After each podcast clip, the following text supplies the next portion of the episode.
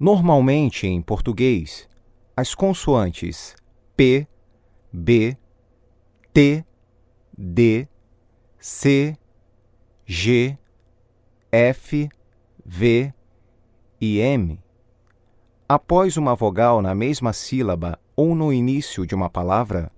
consoantes mudas, são seguidas de uma vogal I ou E, breves para garantir a sua plena articulação. Pneu, advogado, atmosfera, absurdo, cactus, hipnose, amnésia, segmento, York, Afta, Tel Aviv